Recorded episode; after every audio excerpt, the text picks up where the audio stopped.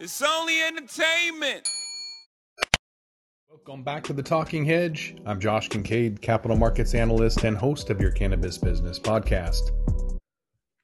All right, today we're going to take a look at a report from MJ Business Daily about the top international cannabis opportunities. We're going to look at a list of five top markets where revenue opportunities exist today for international cannabis markets, starting off with Germany, which is home to the largest medical cannabis market outside of North America.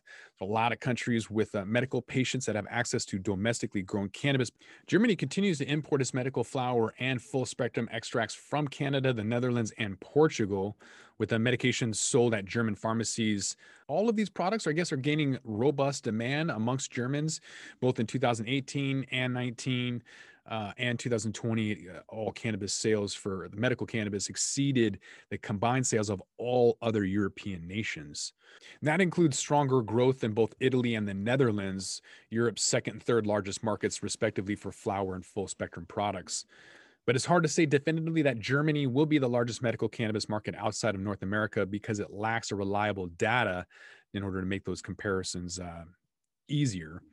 In total, about 6,500 kilograms were imported for pharmacy dispensing in Germany, which translates on average to monthly imports of 542 kilos.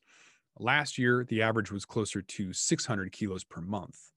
So, Germany's first domestic harvest to supply local pharmacies with flower is expected to be ready, um, but crops won't be large enough to fill the country's growing demand, meaning that overseas producers are going to continue to have to supply at least part of Germany's market. Germany's got no signs of, of demand slowing, and insurance reimbursements for medical are continue to reach fresh quarterly records. So, January to March, the total reimbursement of cannabis and marijuana derived medicines reached almost 40 million euros. So, Israel might be home to one of the biggest centrally regulated medical markets in the world, but they don't really release any data. So, it's kind of hard to say uh, what's happening there. Plus, it's very conservative. So, there's not a lot of um, usage there is very limited uh, based on just maybe a dozen, if that, um, requirements.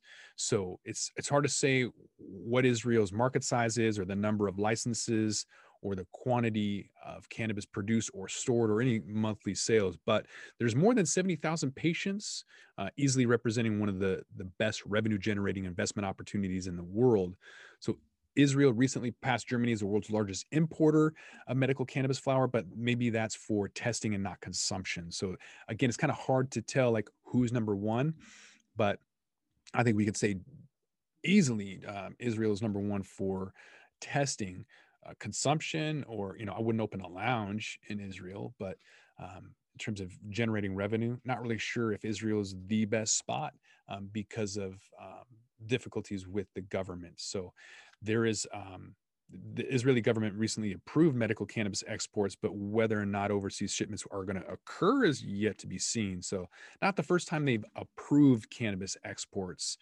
Um, I'm just not sure I would I would dump a bunch of money in there beforehand. All right, Italy is the second largest medical cannabis market in Europe by volume of flower and other full spectrum products sold.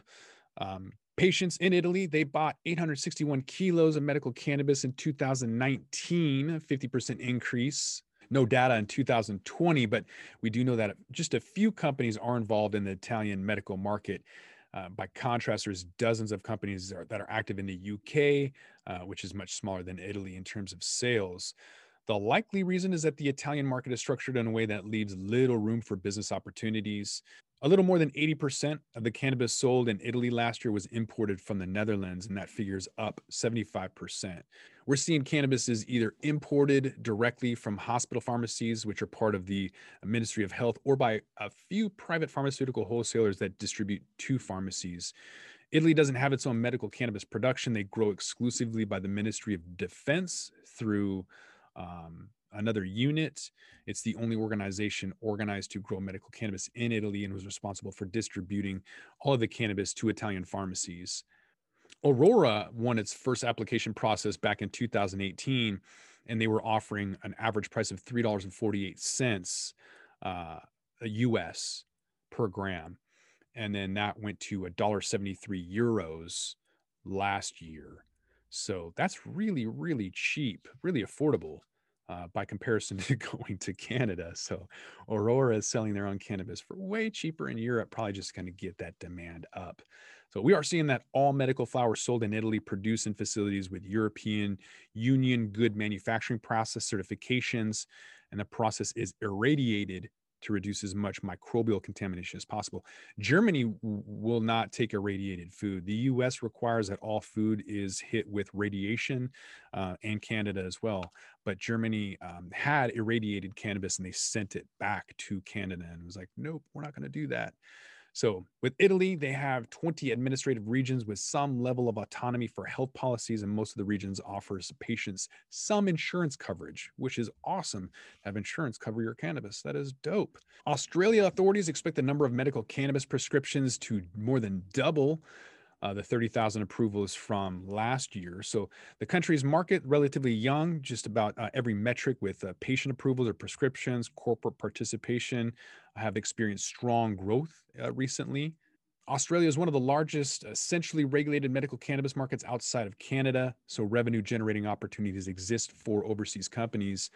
Besides medical cannabis, the country is relaxing its narcotics scheduling of cannabidiol CBD to make limited doses available over the counter a move expected to create additional business opportunities. That's incredibly strict. I'm surprised it's not um, that, hasn't happened before. So CBD not being able to so, be able to sell that uh, over the counter is incredibly restrictive. Their ambition to become an exporter of medical cannabis will eventually run up against reality. There's few countries currently importing cannabis in any meaningful quality, uh, while about a dozen want to be exporters. And finally, Brazil. So, as of mid 2020, Brazil is home to Latin America's only major medical cannabis market. Most Brazilian patients access cannabis through a program designed to be used as an exceptional uh, case. So, the country has three different categories of cannabis products. They have cannabis based medicines registered like any other medicine, they have cannabis products with uh, sanitary authorization. So, those products don't require proven efficacy with clinical trials but only one product was authorized as CBD oil. Um, authorizations granted on a case by case basis to import cannabis products, also not required clinical trials. So there's probably somewhere between 10 and 20,000 patients that can access cannabis throughout uh, those options, making Brazil unique in Latin America because no other country in the region comes close to that number of patients. And CBD oil makes up most of the imports because of Federal Council of Medicine the agency that was responsible, it restricts the prescription of cannabis to CBD for treatment um, of epilepsy in children and adolescents, which is too bad because they have a ton of hemp that they're growing for export. So it's too bad that they're not um, doing that for their own market. They're just kind of growing hundreds of thousands of hectares of, of hemp.